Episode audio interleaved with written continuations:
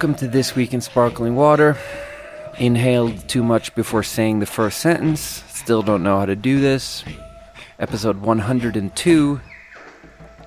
Still struggling. My name is Joachim Eriksson. I'm the host of every frinkadinkling episode of this podcast. I'm trying not to swear, so I use the word frinkin a lot. Oh man, you know what other phrase I'm trying to get going again? Elliot used to always say this Excuse me, haven't even had sparkling water yet, already burped. My buddy Elliot would say, Are you fluffy kitten me? Oh my God. How nice is that? So wholesome. So wholesome. Are you fluffy kitten me? Um, this is about to be the most bogus episode ever. But because there are all these things I can't announce yet that are really weighing on my brain that I would love to unpack, but I can't. It's too soon. So we're just going to go with it. I thought first maybe I would, I had a little bit of a celebrity encounter and I thought I'd just unpack it a little bit because I think, um, there's always so much interesting stuff to say about celebrity because it's so loaded and in like the cosmic space of the gravitational pull of a big body of a celebrity, like the Jupiter sized body of a celebrity. There's so much gravitational pull on all of us small bodies. And you can like feel it in the room and stuff. And it's just so interesting to think about like how people act and how they, I don't know. The dichotomy of, yeah, I mean, I don't know. I talked a lot about that part on on um, when uh, who was that? Jason Momoa. When Jason Momoa came in, I talked about how everyone pretends to not give a shit about celebrities, but everyone gives a shit about celebrities. um. Oh yeah, that was on the Doug episode that we talked about that. Anyway, so last week to my work email, I get this message that we're going to be open. The downstairs cocktail lounge is going to be open on a Sunday. Usually it's only open on Thursday, Friday, Saturday because it's open uh, 8 p.m. till late, like midnight or something. And it says we're going to be open on a Sunday.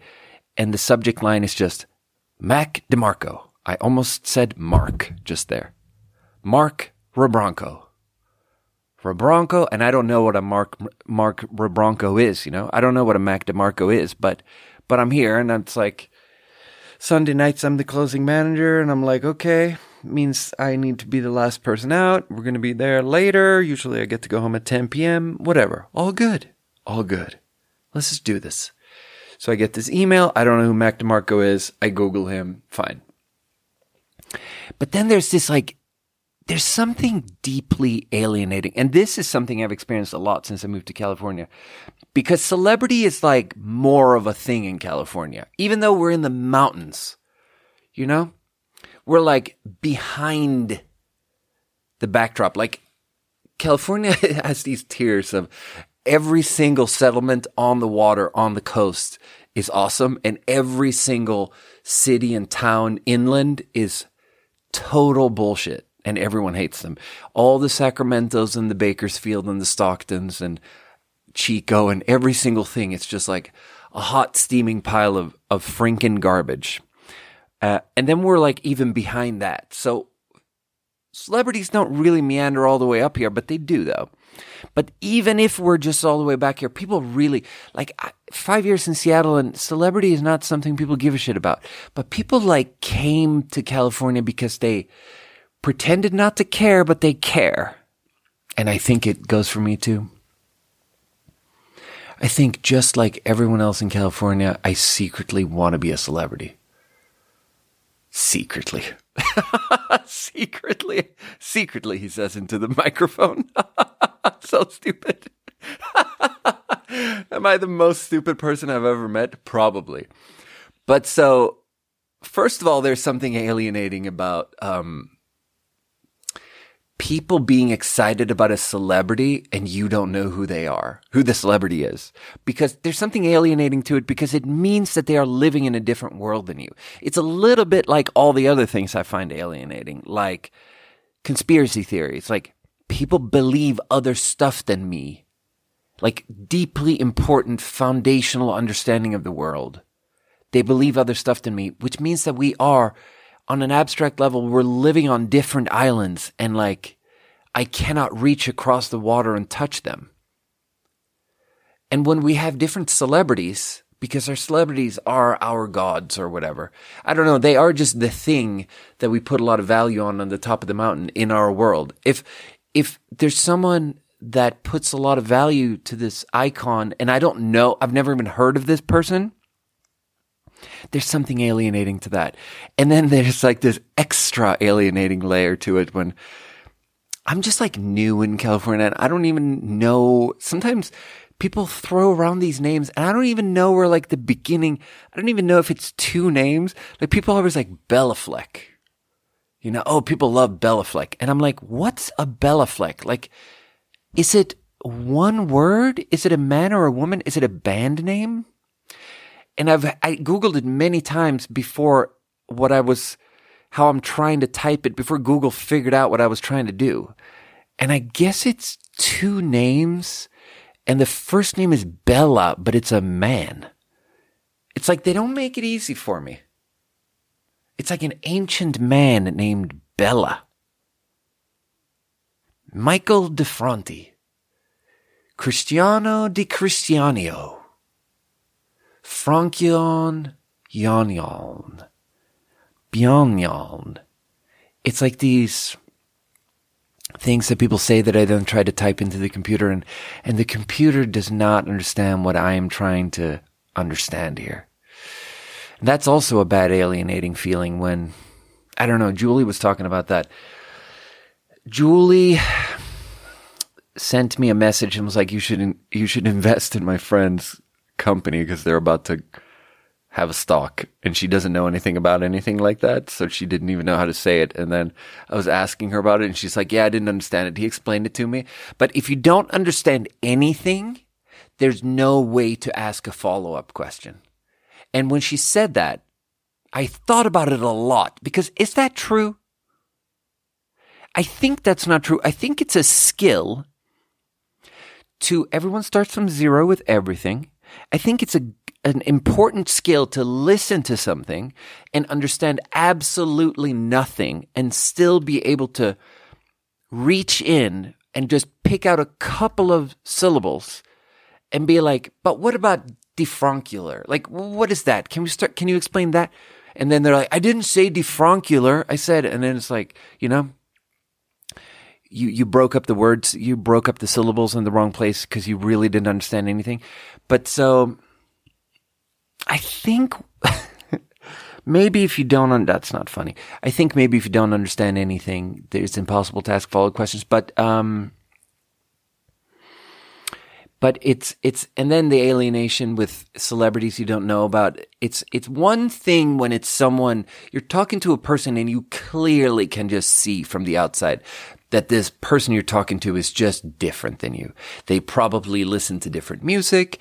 They have it, they dress different. They talk different. Everything about their culture and subculture is just different from you. So if they have a celebrity that you don't know who they are, it's probably a Twitch streamer.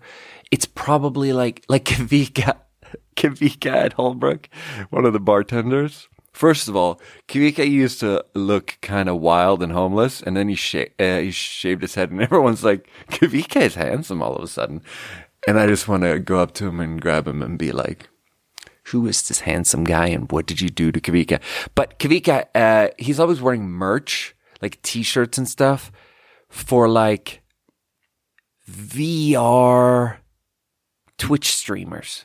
Like, it, there's so many layers to it, you know? Like, it's a person playing a video game. You're watching someone play a video game, but the person you're watching is a 3D animated model that's motion, motion capturing a person. And then he has this one, like he says it's the biggest one or the most famous one or whatever.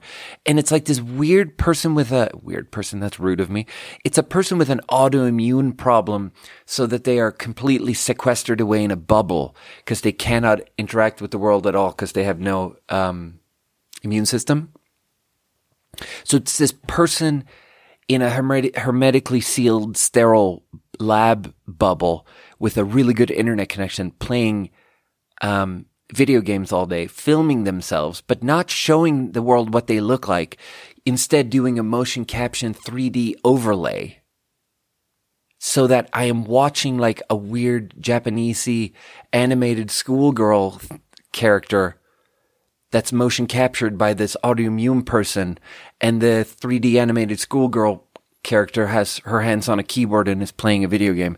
And on a different part of the screen, I'm, screen, I'm watching like the inside of the video game. Like there's all these levels to it. And so when I'm talking to Kavika and he's telling me about these weird niche, um, internet celebrities, that's less alienating because I just get that that's like, that's not an island I can reach out and touch. But it's less alienating because when someone weird is talking about a weird celebrity, you can feel like you're, at least I'm on the mainland and this person knows that they're on an island. But it's different when someone is your bro and they seem normal and they are, uh, now I'm being all, hey, Kavika is a normal guy. I'm not trying to be rude to Kavika. Kavika is a good guy and he's a normal guy and he's kind of my bro, actually. And I'm excited to talk to him uh, tomorrow about how maybe he's been playing Cult of the Lamb, this new video game where you, you play as this lamb and in the opening cutscene of the game, that lamb gets slaughtered and then you show up in the afterlife and this demon tells you like, yeah, you're dead, but I'm going to send you back to the world and, and you're, you're going to start a cult in my name. And then you start a cult and you have cult followers and you have to take care of everything and manage all the resources and make them all worship you. And it's like kind of fun, but it's cartoony. And I'm going to talk to Kavika about that tomorrow because he's my bro. And also the thing we connect about is video games. So some what I was going to say is Noah is like this cool cat who's on the who's part of the big main culture in the world and I aspire to be part of that main cool cat culture also. So when man when Noah comes at me and it's like, "Oh bro, on Sunday Smack Marco is going to be here." And I have to be like, "What's a what's a what's a what's a rack rebronco?" What's a mark? Where's Mark Rebroncaro? What is that? And he's like, Salad Days. And I don't even know what he's saying, but I've Googled it. And Salad Days is an album by Mac DeMarco.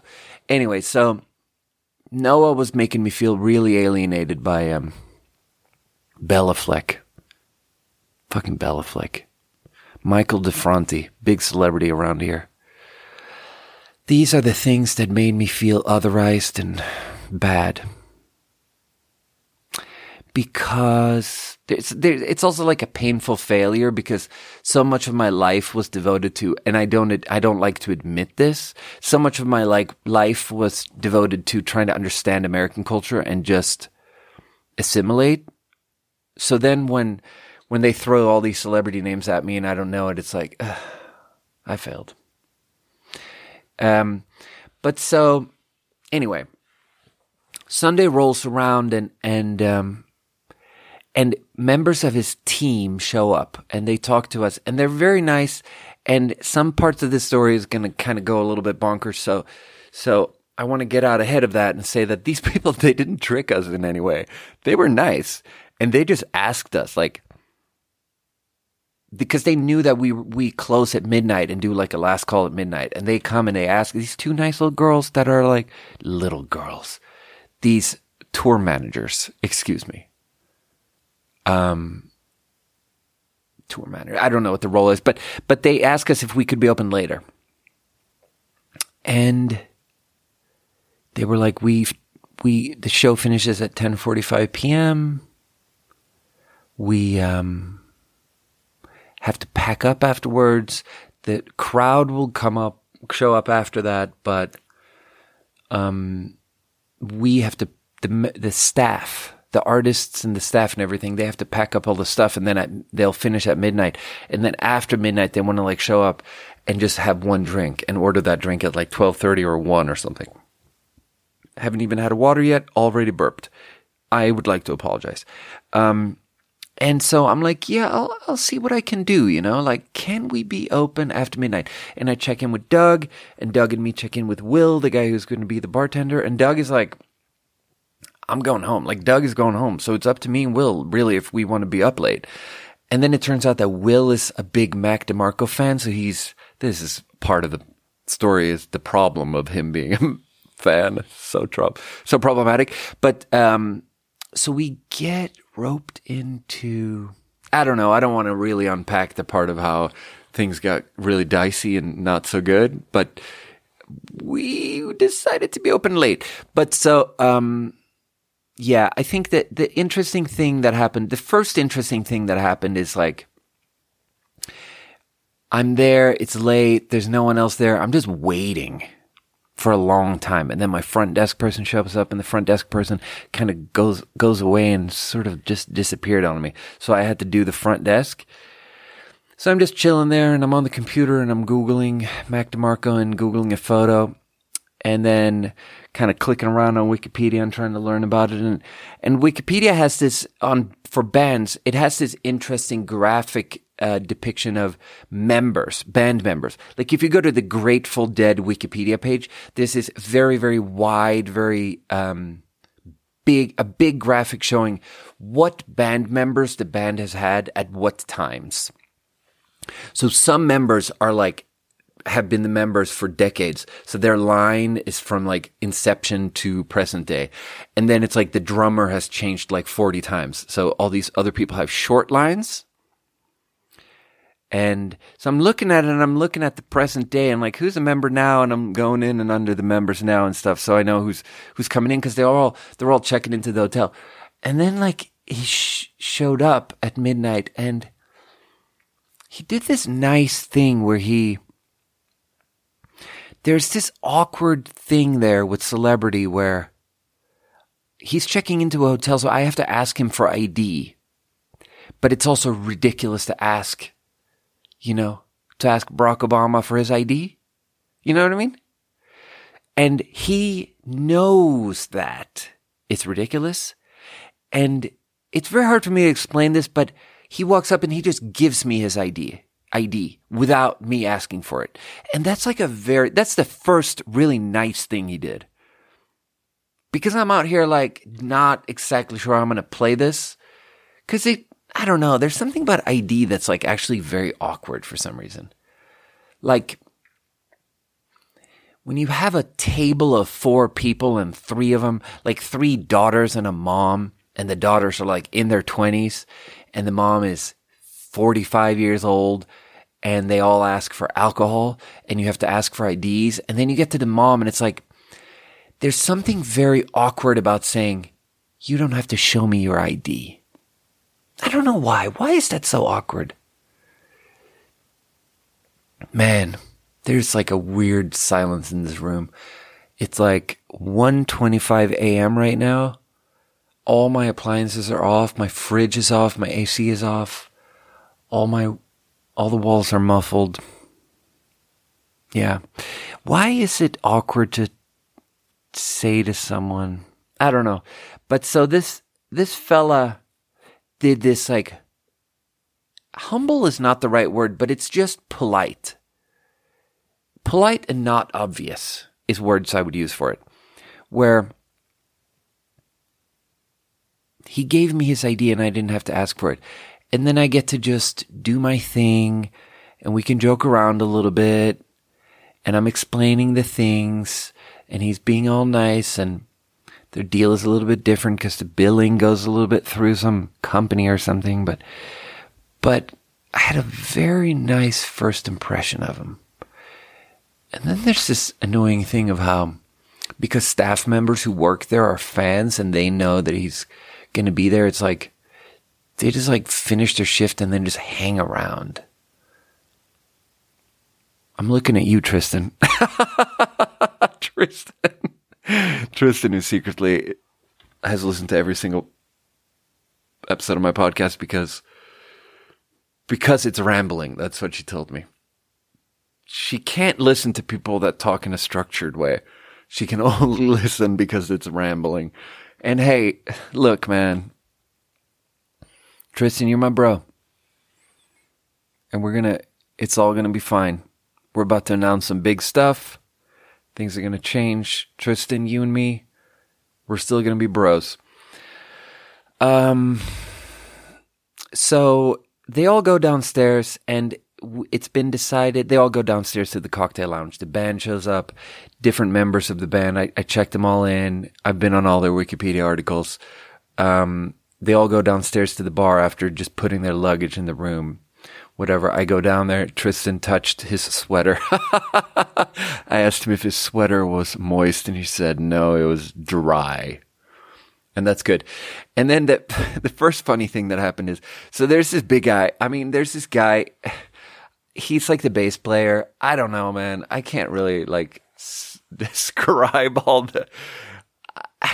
He was a we weren't really the right venue for what they like we're a historic hotel with paper thin walls and it's like a visually beautiful hotel and, and it has these certain things like the, the plumbing is very old and and the it's very you can hear noises through everything. So when when you have a band of youngsters partying on tour, touring musicians who are getting wasted and partying, we were not a great venue for that and it caused some problems and that's okay. And we learned from that and it's not their fault and it's not my fault. It's just, we're learning, you know, we're learning. But so they're downstairs and they're, they're getting a couple of drinks and, and, and then the funny, one funny thing that happened is that this big, big old bass player guy comes up to me and he's like, he's, kind of drunk and he leans in real close and he he he puts an arm around my neck and pulls me in real close and puts his head against my head and like puts his mouth all the way up against my ear and he mumbles can you get me some coke? And i'm like uh no i'm sorry i can't get like I didn't want to. I'm a people pleaser, bro. I'm a people pleaser. We're, we're, not a restaurant. We're a restaurant. We say yes. Whatever they ask for, we say yes, you know? Whatever they want. Like, even if it's something you've never gotten someone before, they ask for it. The guest really be dynamic, come up with a new solution, figure out a way to. I am sorry. I can't, I can't, I can't get you Coke. I'm sorry. And then he's like, can you get me Sprite? And for a moment, I'm like, what? What do you mean Sprite? And then it's this thing of where my first interpretation is that he has uh, asked me for Coke. My second imp- uh, cocaine.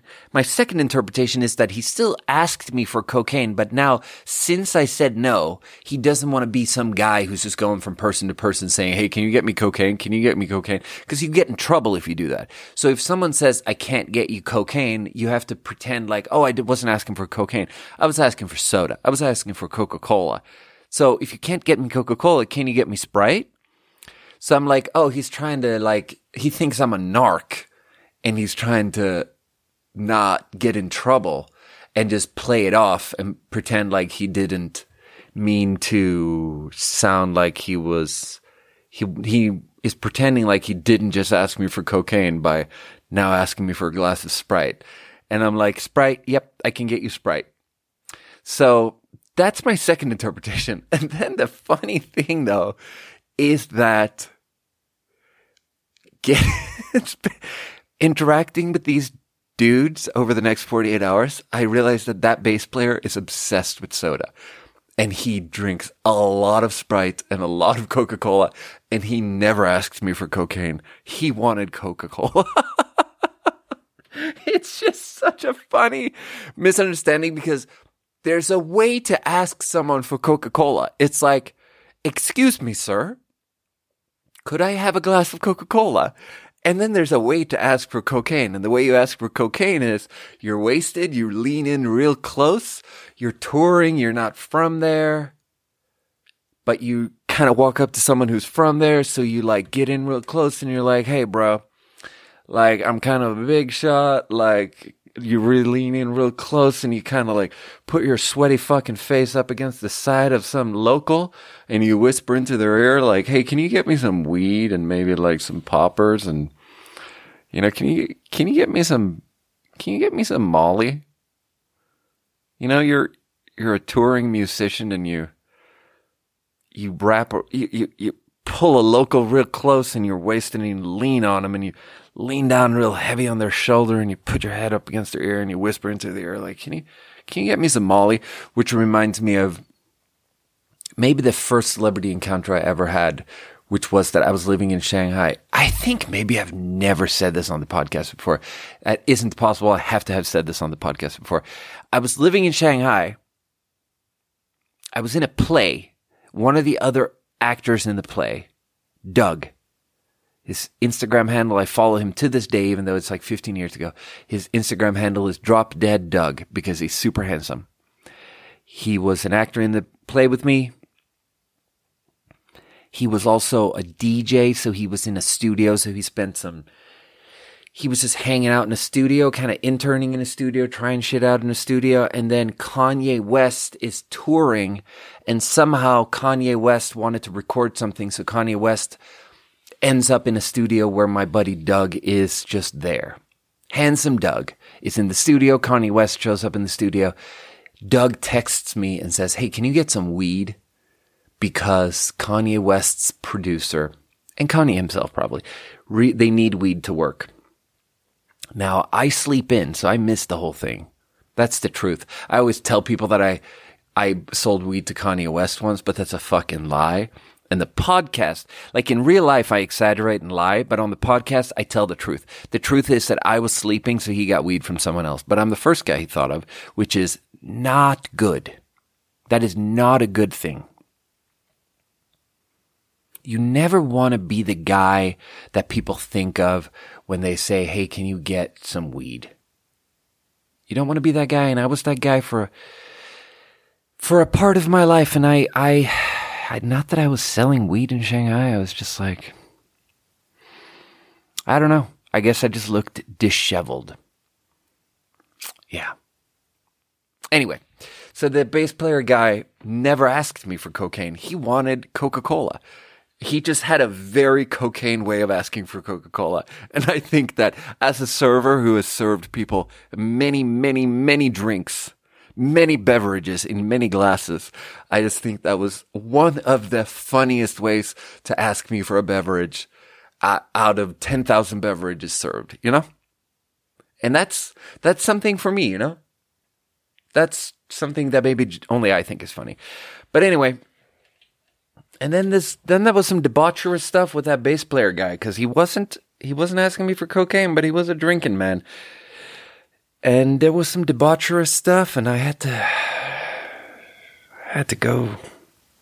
There was a noise complaints, and I had to go over there, and and that's something that I don't hold against him, and he's a good guy, and and my impression of these boys were they were wonderful people, honestly, and we probably need to communicate as a hotel. We need to communicate a little bit more openly and clearly about the limitations of our historic property. It's a beautiful 150 year old building, 170 year old building that has certain limitations and it's not great for touring, musician, after party, debauchery stuff. God, I wish this was a Patreon only episode and I could tell you about the ladies that he had in the room, but it's all good. Anyway, um, yeah, it's so funny to me that that some people are drink a lot of soda. It's so funny. Like this guy then I had to drank a lot of gin and stuff, and then in between gins, he was like, "Can I have another Sprite?" He just loved to drink Sprite. But so um the other thing was just that then the next day, it's a Monday. It's me and Corey. We're hanging out. There's quite a, there were no reservations. We sent all the staff home and it was just me and Corey. And then we had a ton of walk-ins. So me and Corey are kind of busy. And then the nice tour managing women from the day before show back up and they're like, we're back. Can we have dinner? There's 10 of us. And so we get them a big table and, and, um, I wonder why I was the server. I wonder why Corey is like, that's all you. Like, what is that about? Because Corey likes to make money. I like to make money.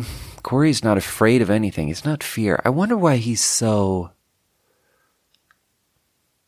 I don't know. That's about to change. I'm about to make Corey make money. Um, he he was like, "It's all you." So I I was their server, and then um, I got them a lot of fun different drinks. Mac DeMarco himself drank a sparkling water with bitters. That's what he asked me for. Now, here's the crazy part. I was kind of anxious because I had a bunch of tables and I didn't want to fuck up this table of 12 people with these, with the whole band there. And there's this pressure f- for celebrity there and, and I don't want to fuck it up and I'm anxious. So never does it enter my mind that I need to be like, Hey, bro, you like sparkling, like, Hey, hey, I can, oh, why didn't I say anything about sparkling water? It's like my number one conversation piece. Why didn't I go there? But I didn't. I forgot. Oh. You miss 100% of the shots you don't take, huh? So, um, didn't badger Mark, Mark the Mark, Mark the Bronco about how I have a podcast. Opportunity missed. Person not harassed. Forgot to harass him. Forgot to say some really embarrassing, totally unimportant stuff that he would, his eyes would glaze over. Now that's the thing, man. He was so patient and nice with people. I don't know if it's because maybe he was more famous eight years ago. And when you become sensitive to how you're not peaking anymore, you're more grateful to being a celebrity, but he was just so patient with people and so nice. And I was looking at the situation at some points and being like, should I do something here? Like, should I get these people away from him? Because fucking Noah and Noah's sister and all these kids, like Noah brought all these kids to the property to harass him. And then when he just walked through the parking lot, these 20 kids jump him and all want pictures with him and all want signatures and they're all talking with him and they're all touching on him and just pushing on him. And he was so patient with all of them and he took fun photos with all of them. And I'm looking at it like, these people work it. Like, Noah, it's not, you're supposed to be part of the solution, bro. You can't badger the guests. You are not allowed to make the guests uncomfortable. But it's also case by case, and it's like maybe, you know, you miss 100% of the shots you don't take. And Noah just took the shot. And then Soleil, I'm looking at you at the front desk. Soleil, that I've had to talk about a lot the last few episodes because I keep saying mean things about her and I keep having to apologize because I truly care about her emotional well being. Uh, she walked up to Mac DeMarco and said a bunch of weird shit. And he looked at her and he smiled and he was just patient and he just brought everything back to center and he said normal things like, What's your name? You know? Some fan is all weird and just jumping into something as if you already know each other super intimately and, and it's super jarring and like alienating and you just feel like so ooky and awkward and, and the key is to just keep moving forward and just say something normal and bring it back. Just comp, just come up with a compromise with something that's, you know, ask her what her name is. And he asked Soleil what her name was and, and she's like, Mac DeMarco is my best friend's absolute favorite artist in the whole world. That's what she told me. Which is beautiful. Wonderful. But anyway, yeah, he was super patient. So, so if I had talked about sparkling water, he would have been, he probably would have been all, um, what's the word? Compassionate, generous with his time. He probably would have smiled and nodded and been all nice about it. but anyway, he, they were fucking pleasant. Oh, I dropped an F bomb. They were super pleasant and you can think about, you can have, like some people were like, yeah, he's a hipster. Oh, all of his fans are hipsters. Like, oh, I'm sure Holbrook were full of hipsters when everyone thought he was there. And, and you can be like, oh, he's a douchebag. And I didn't like this thing he said in this documentary. And I didn't like him. Sounded like maybe he's shitty towards women or no. First of all, I have no idea. Secondly, there are certain things you can have. I want to scratch the thing about shitty towards women from the record because I have no idea, but but um, you can have these subjective opinions on people where you think they're not very cool, but there are things that are just objectively good guy traits. And he exhibited multiple good guy traits. And one of them is the, the thing that there's 12 of them. They sit down, they order a ton of appetizers. And when they're talking through the appetizers, whatever people say, like, Hey, should we get two of this? He's like, let's get three. And they ordered a ton of shit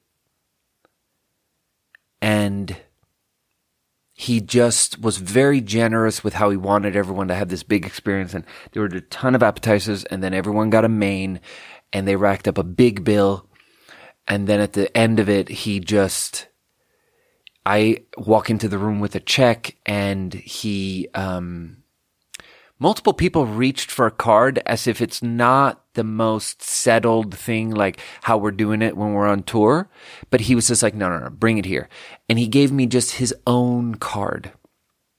No bullshit LLC, no like the label is paying, no like blah, blah, blah. He didn't have to do that. It's just like his card with his name on it.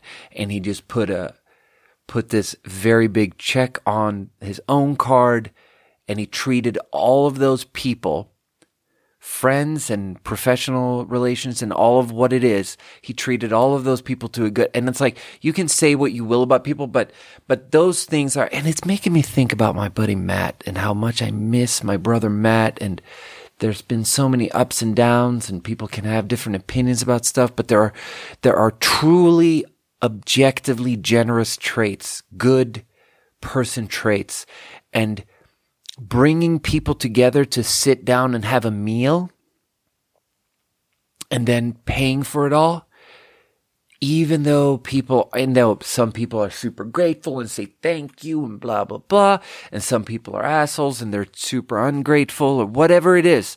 Not asking for anything afterwards, just treating people to good experiences and good food is just a good guy trait. It really makes me think of there's this, um, Joan Didion wrote in um, the White Album, I believe. There's this part about uh, the Doors.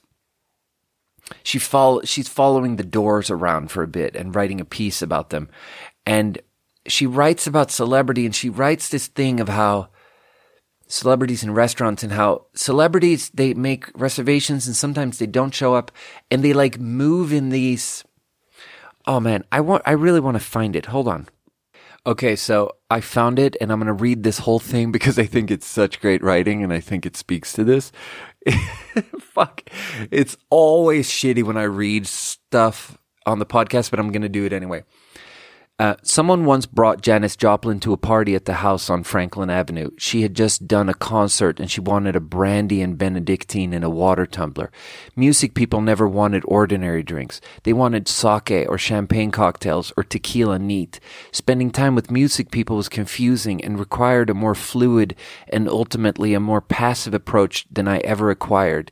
In the first place, time was never of the essence. We would have dinner at 9 unless we have had it at 11:30 or we could order in later. We would go down to USC to see the Living Theater if the limo came at the very moment when no one had just made a drink or a cigarette or an, or an arrangement to meet Ultraviolet at the Montecito. In any case, David Hockney was coming by. In any case, Ultraviolet was not at the Montecito. In any case, we would go to US, USC and see the Living Theater tonight, and we would see the Living Theater Oh, we would not go and we would see them another night in New York or in Prague.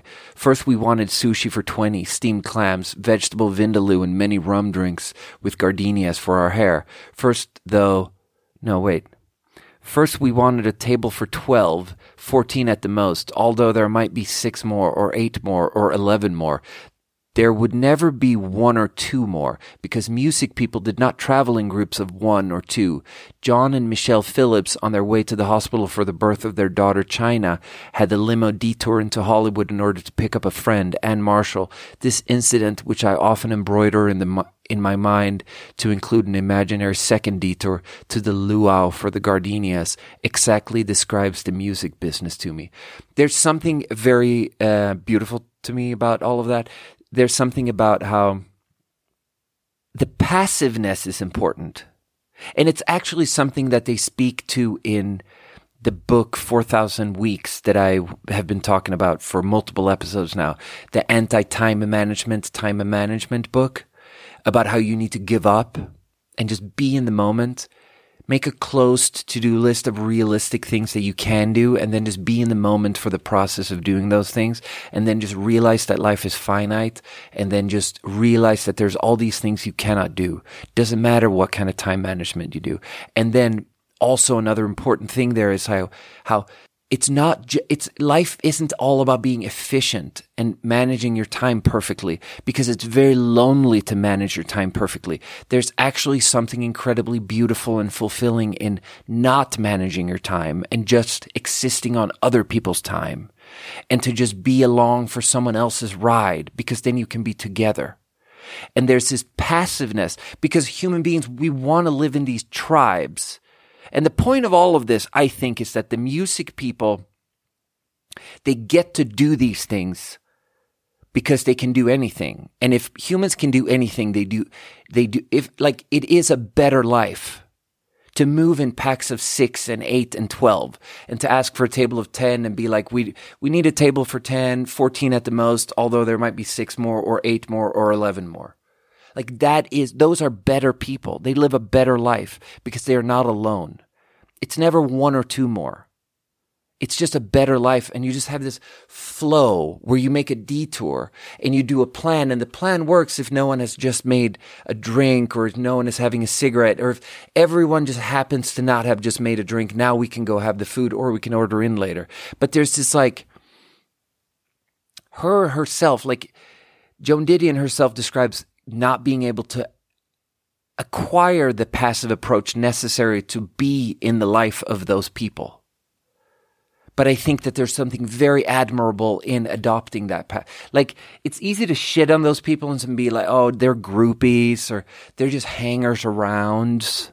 But it's like there is something beautiful there in just being along for someone's big ride. And it's like, they're successful, so there's money, so we can do these big, interesting things and we can go have good, nice meals. And it's always a table for 10, you know? And, you know, music people, they never want, they never want ordinary drinks. They want sake. And this is the 60s, you know? Like, imagine being in, hanging out, hanging out in the 60s and being like, at a house party, being like, do you have sake? Like, like, what are the odds at a house party in the 60s that the host has sake or champagne cocktails or tequila neat? Spending time with music people was confusing and it required a more fluid and ultimately a more passive approach than I ever acquired we would have dinner at 9 unless we had it at 11:30 or we could just order in later.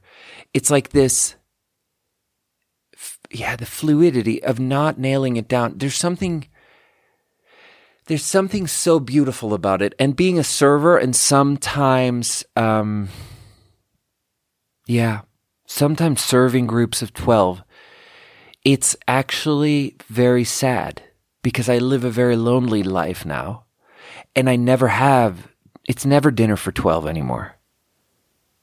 I mean, yeah, that's the thing, man. That's the whole thing, huh? That's why I moved to California.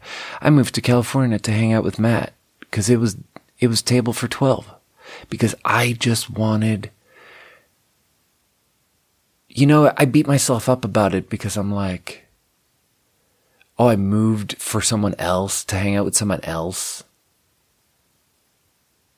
And then like what? I don't have my own thing going? I'm 35 years old and i still don't have any direction and i just move somewhere because i have some friends there because i have nothing going on for myself. But honestly really i respect that choice for myself.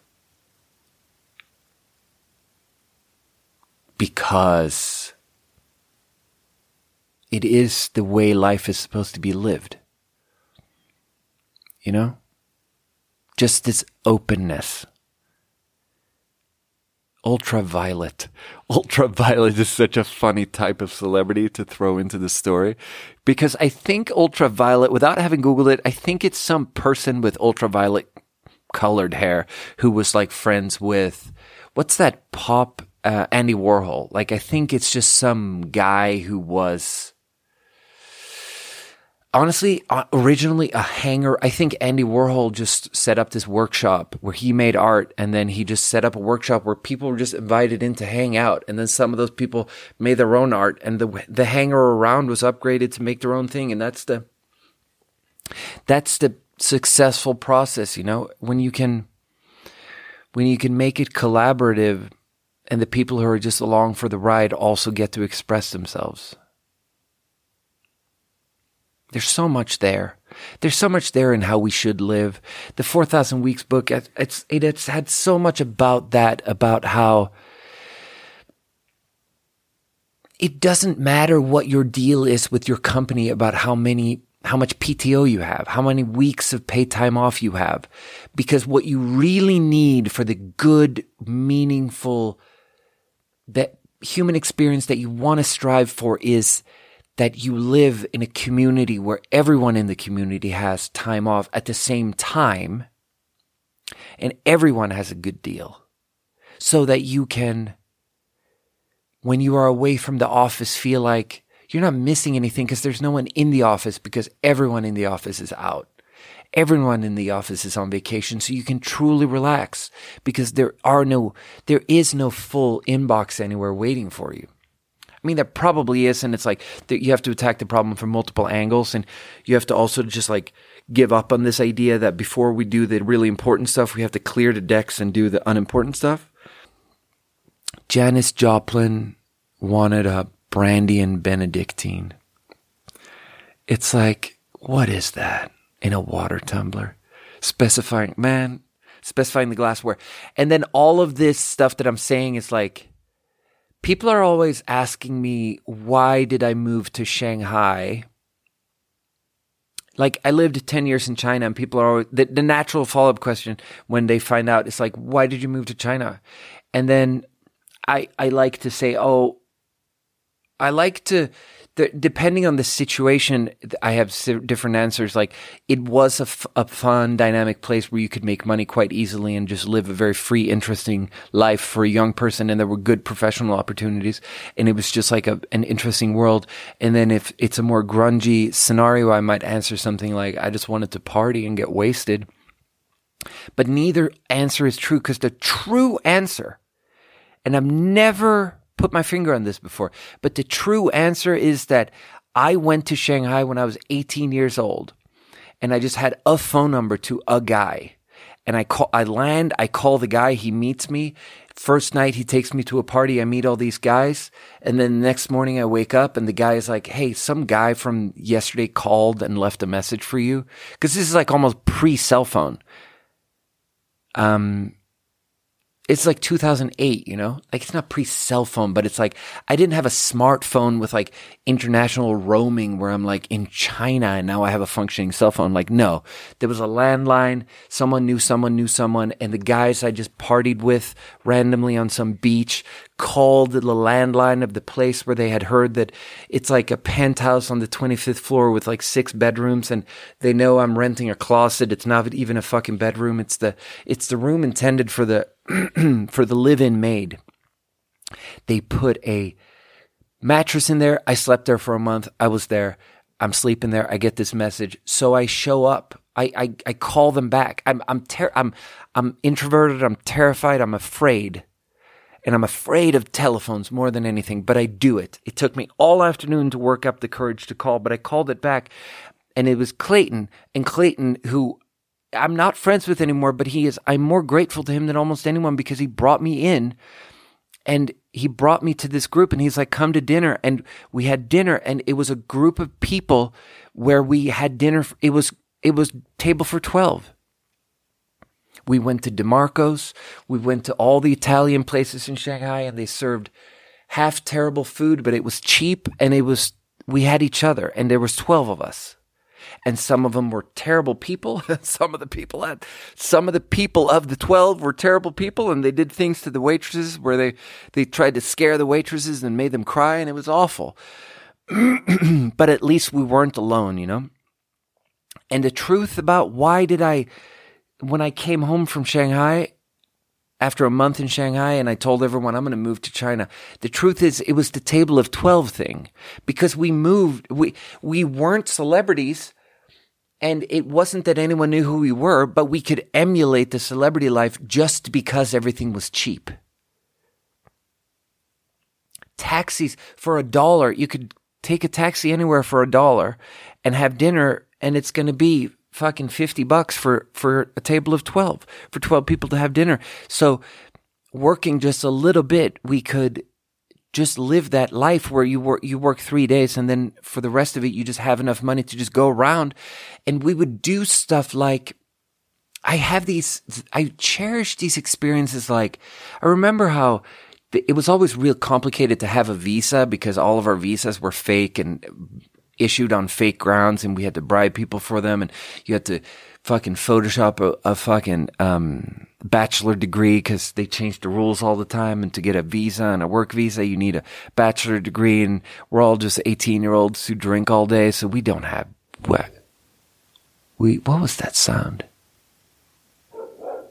Oh, there's a dog barking in the yard. That's kind of terrifying. Oh, it's actually a dog and a cat. Hold on, I have to look at this.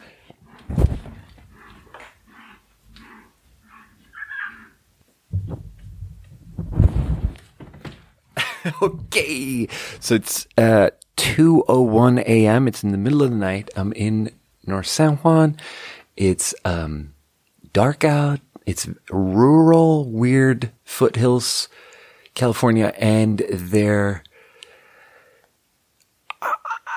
there was just like two cats and two dogs that just fucked each other up and now I, there's just some animal whimpering out there. Like some animal, some wild animal just whimpered and walked away. And some animal just got really fucked up. And I, I but I'm just going to keep going with what I was saying. What I was saying is that a weird thing, a weird experience that I really cherish is that it was always hard to get visas. So we spent a lot of time, a lot of time was spent taking the subway to Pudong, which is on the other side of the river. It's like an hour to get there and going to the exit and entry bureau and submitting the papers. Sometimes you have to do it every month. And I did it a lot. And I remember sometimes waking up, walking down the street around the corner to Matt's house, and Justin was staying with him.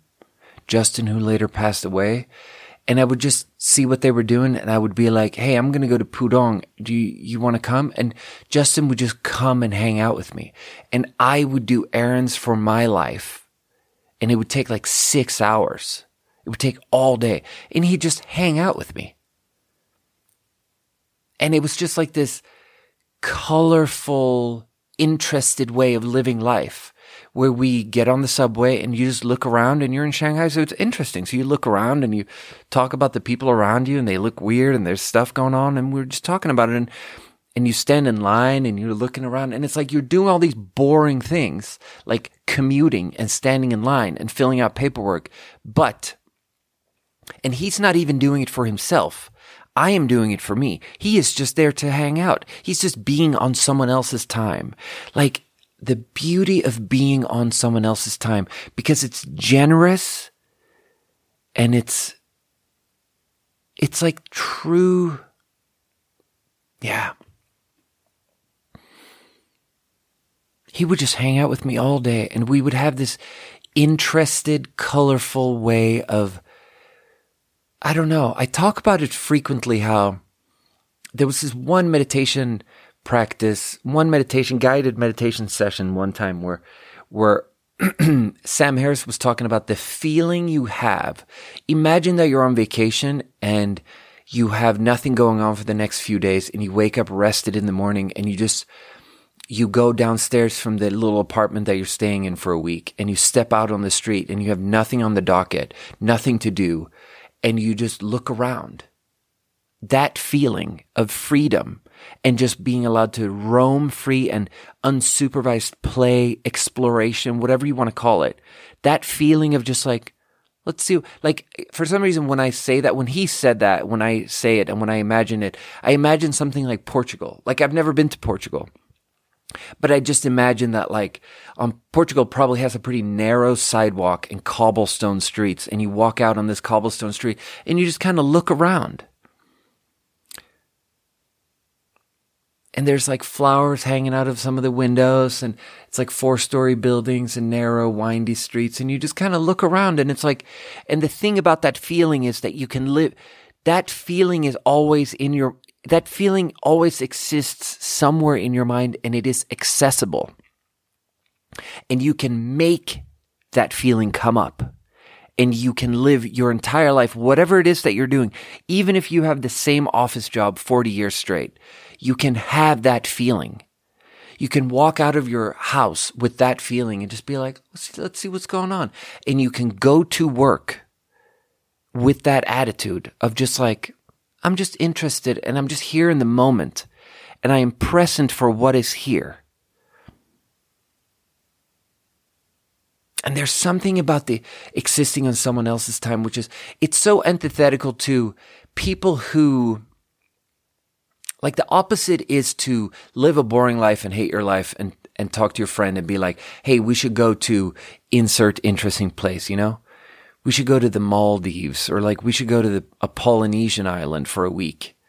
And you like plan it out and you go together and both of you see it as this important thing to you individually and you're not existing on each other's time. And it's, it's like the, the lack of just existing for someone else and existing on someone else's time is why people get so stressed out on trips. Because you have this expectation of how it needs to, it needs to perform something. It needs to live up to some expectation and it needs to be something and become something. And that pressure is ruining our lives for sure. And there's something in the life of the musician, and there's something in the life of us when we were young in Shanghai and just all had this. We just allowed ourselves to exist on, e- to, to not, we allowed ourselves to be passive so that we could have dinner 12 of us every night. Cause it was every night, man. It was it was table for 12 every night.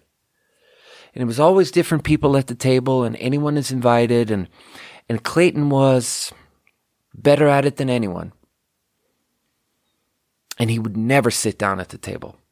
It would be a big dining room and it's table for 12 and we're sitting down and we're all talking and we're all hanging out and we have each other and Clayton would stand up and grab his martini glass and just go from table to table in the restaurant and just talk to strangers and just socialize. And he just had this very open, beautiful way of living life that had no rules. There were no rules. He lived life without rules, and rules are for suckers, bro. I don't know. There's something, actually, there's something there where maybe he was the musician, you know? Like the thing I'm talking about, the good life, it's almost like you need these different balances and you, you almost need different roles.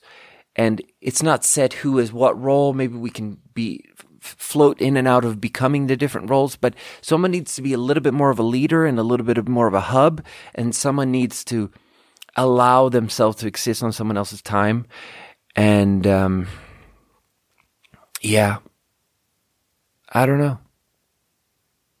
Mac, Mac DeMarco, when he's on tour, he, he, um, he successfully did that. He successfully did that. He successfully has this openness where there's a group and they trickle in and it's a big group. God, I love that fucking John Di- John Didion. I love that Joan Didion page. It's just one page. I just find it so beautiful. First, we wanted sushi for 20, steamed clams, vegetable vindaloo, and many rum drinks with gardenias for our hair. First, we wanted a table for 12, 14 at the most, although there might be six more, or eight more, or 11 more. There were, there would never be one or two more. Because music people did not travel in groups of one or two. I find that so beautiful because all of us are suffering because people come in and it's like table for three, maybe four, you know? When people come in and it's table for two, maybe three, it's like what I, what it, what that really is is suffering. Let's review water. Actually, we're to, it's episode 102 and we're to do something that I've never done before. Because I have reviewed 350 sparkling waters, I'm getting a little bit jaded and I'm getting, it's becoming a little bit harder for me to just enjoy drinking sparkling water. And because of that, I need to, I have bought a water that I just have, I reviewed it like 70 episodes ago and I just know that I like it. So I put it in the fridge and it's cold and I'm just going to enjoy this. And it's this week in sparkling water that we've already had. And that's going to be okay because I've had a very, very difficult week. The anxiety that I experienced in the last 24 hours is some of like there were even thoughts of almost like there were almost things where I was circling the drain and thoughts of relapsing. Relapse for me is like suicide, you know? relapse for me is almost a metaphor for suicide where like I feel a way where I just cannot feel this way and I just need the out and I know that the out is equivalent to death but I'm almost thinking like I almost can't even feel like this and I feel so anxious that I cannot even live like this and I'm actually panicking and I can't, maybe I can't even handle this and maybe I need to actually get drunk. And it's been three and a half years since I had alcohol. Give or take a couple of difficult experiences, but it's been three and a half years since I quit drinking. I've been very sober for those three and a half years. And in the last 24 hours, I had some difficult moments of thinking about it weighing my options and being like, maybe I need to get wasted because I can't feel like this anymore.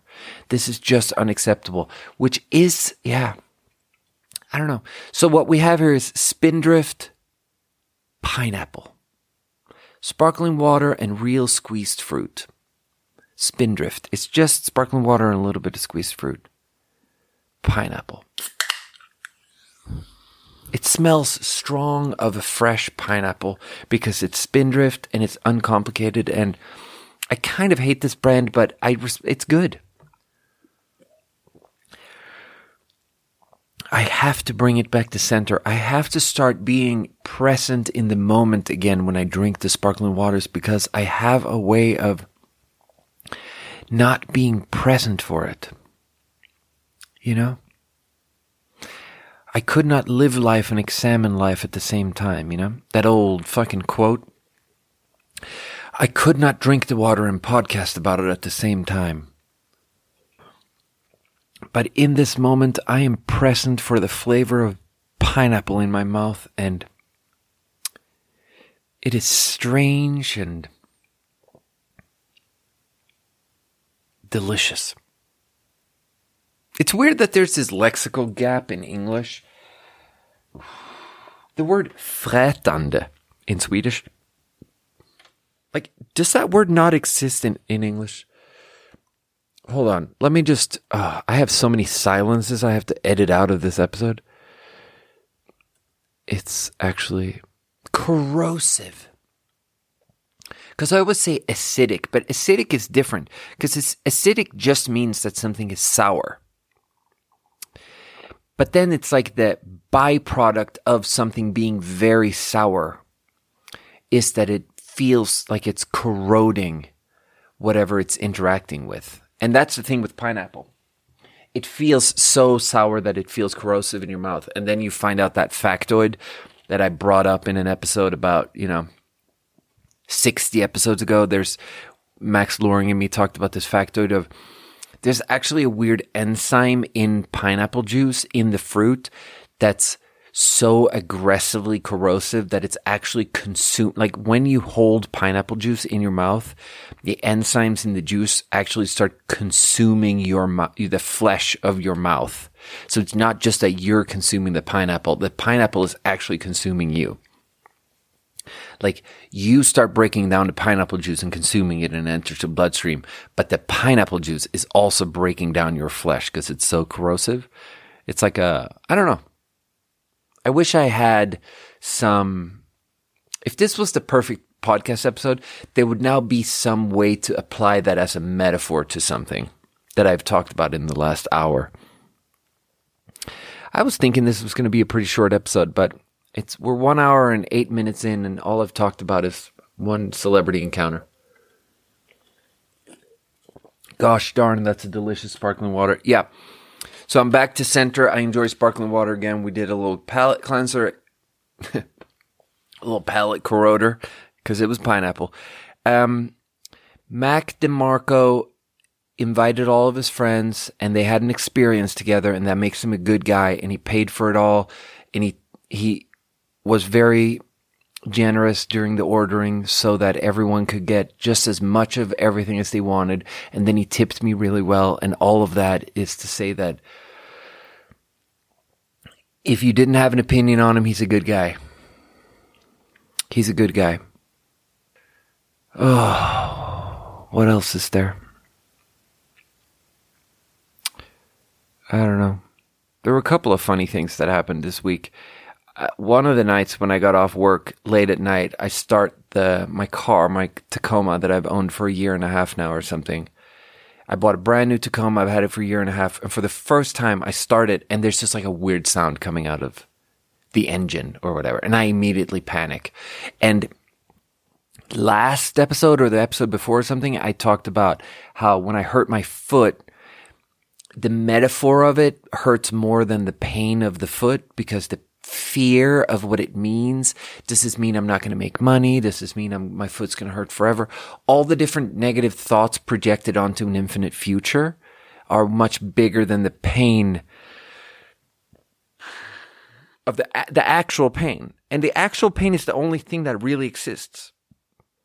All the other stuff is suffering we manufacture for ourselves.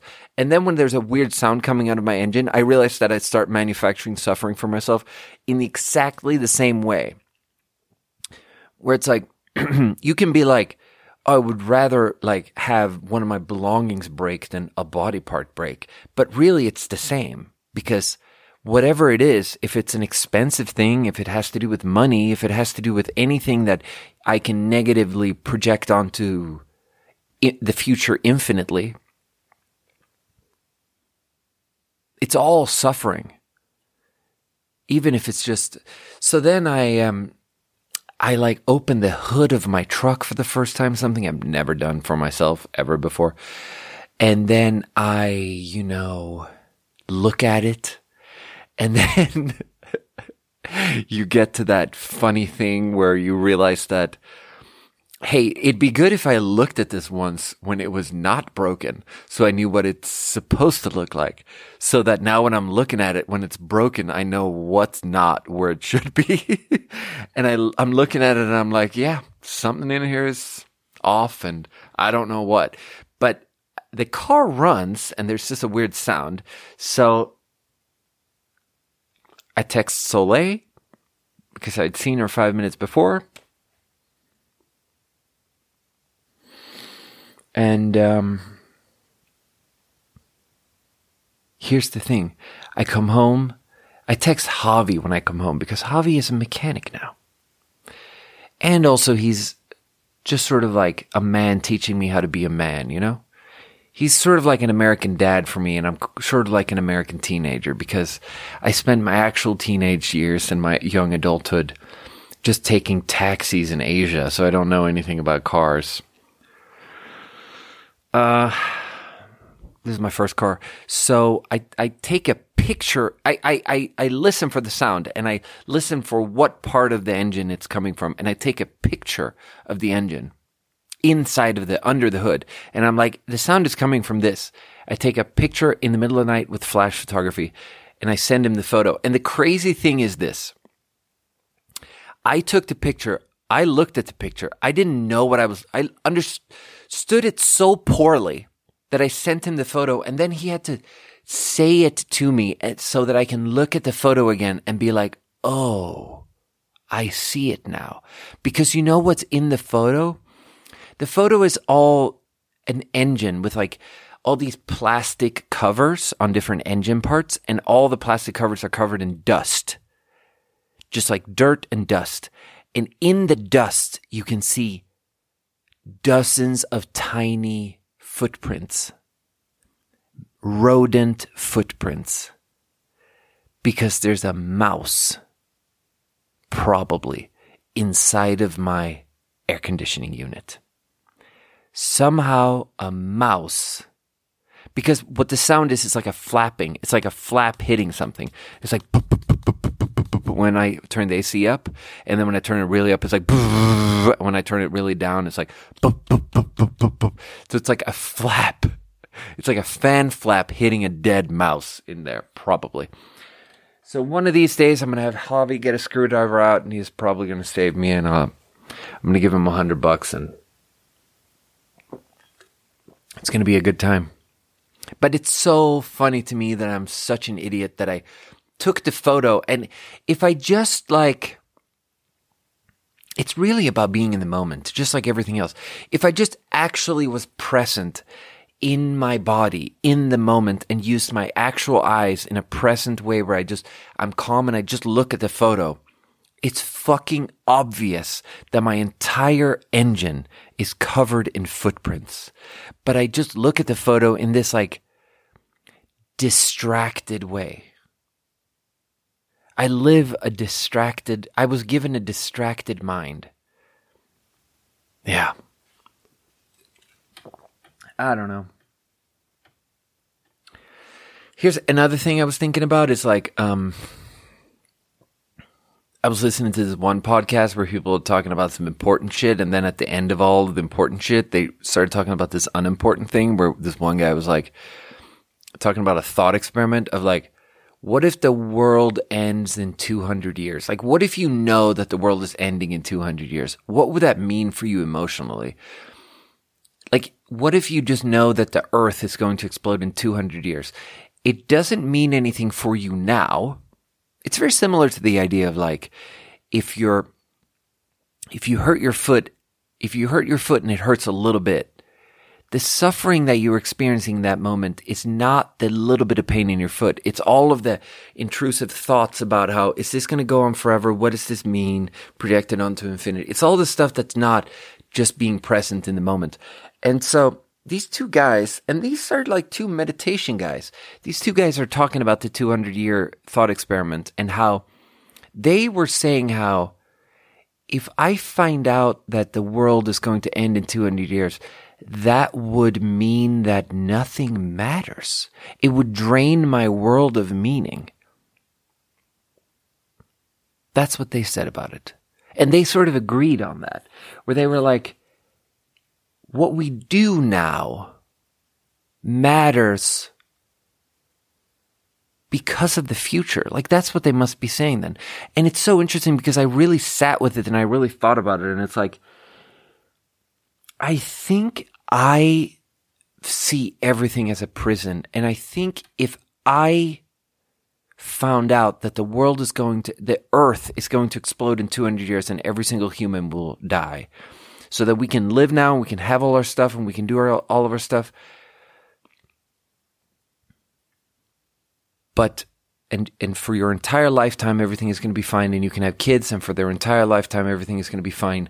But somewhere after that like maybe 40 years after the death of your kids, I don't know how the math works there. I mean, it depends on longevity science, I guess. But, but the point being like it's not it doesn't affect anyone you know and no one you will ever meet but it does affect the people that come after us kind of just right after us and i think if i found out that the world is ending i would just feel freer because i just worry about it all. I worry about eternity. Eternity is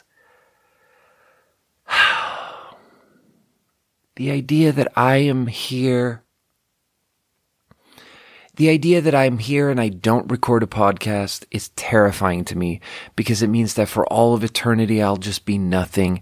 And the idea of me sitting here talking into a microphone, recording a podcast is also terrifying to me because it means that for all eternity, people will make fun of me. And it just means that because eternity exists with people who are observers, because social tension, the social tension and judgment and the gaze will exist forever. There's infinite pressure.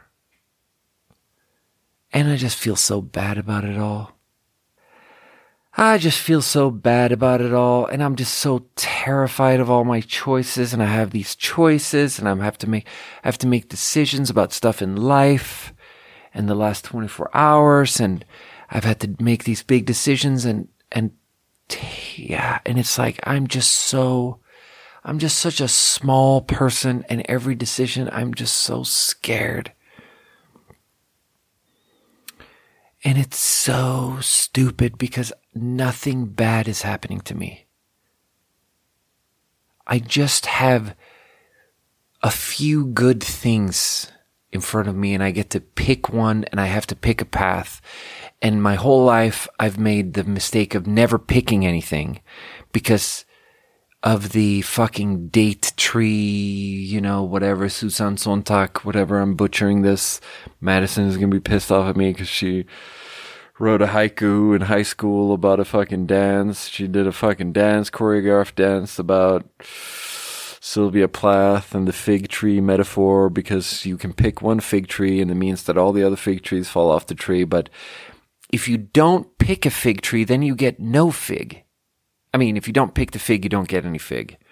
Anyway, you have to pick a path. The only mistake you can make really is not picking a path in life. And that was my mistake for a long time. And then now I have these like just a couple of good options in front of me. And then I have to pick one. And the fear of the, like,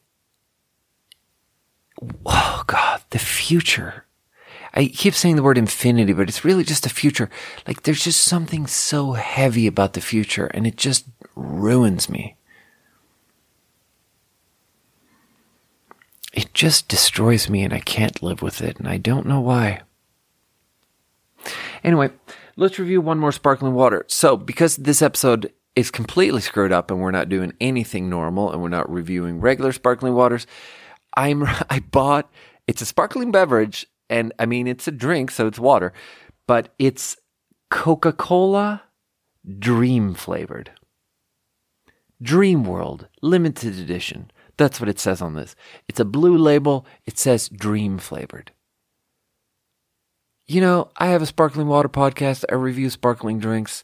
I know I I clearly don't review soda. It's something I've talked about probably a hundred times, but I'm doing a different episode and I'm going to review this and I'm going to be like, what does it mean that it's dream flavored? Like, they got me, dude. They got me. Cause I don't know what that means. So I had to buy it. They got me. They knew they were going to get me when they did it. And they did. They got me. People keep getting me. Oh my God.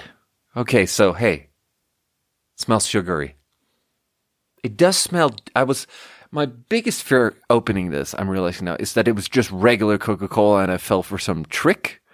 But no, it's not regular Coca Cola. It smells different than regular Coca Cola. It smells fruity. It smells like something that should be called, you know, fruit punch, tutti frutti. The Swedish version of fruit punch is an Italian word named called tutti frutti dude, what is Tutti Frutti? Jesus, actually. So that just tastes like something, but I can't put my finger on what it is. Is that cherry? God, that's annoying. Dude, you know what that reminds me of? It reminds me of how. Oh my God. What is, like, what is the expression tutti frutti? It's a song by Little Richard. But, like, we have phrases like this. Like, where does it come from? Oh, it's a colorful confectionery. Uh, it's a 1938 novelty jazz song. But what is it really, though? Like, what is it originally from? History of Tutti Frutti. Like, what is it?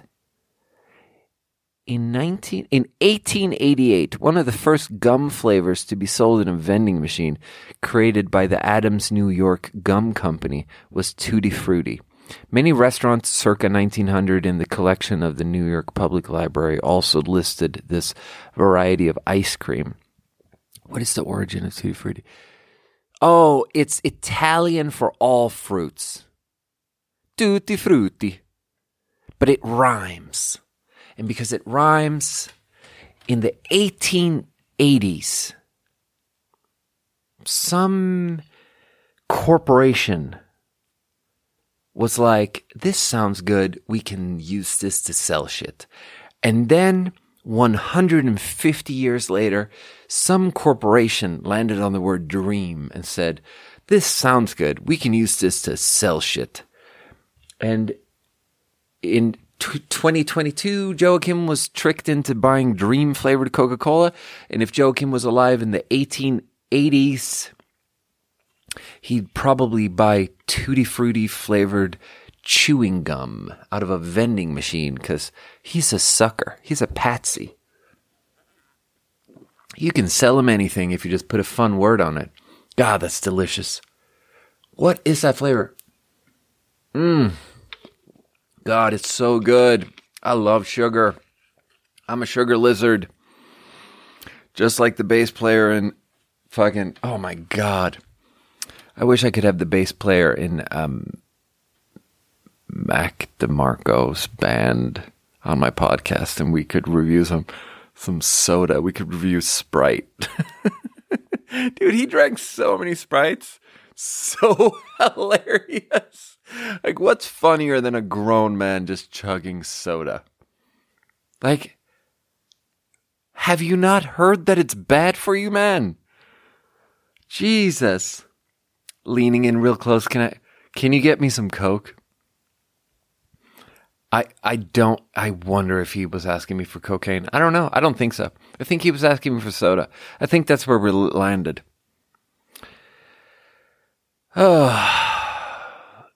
If the world was going to end in 200 years, I'd probably feel good. Nah, nah, no, no, no, no. I, no, no, no. I'm saying, I'm out here saying I feel terrible about everything. If I found that out, I would feel,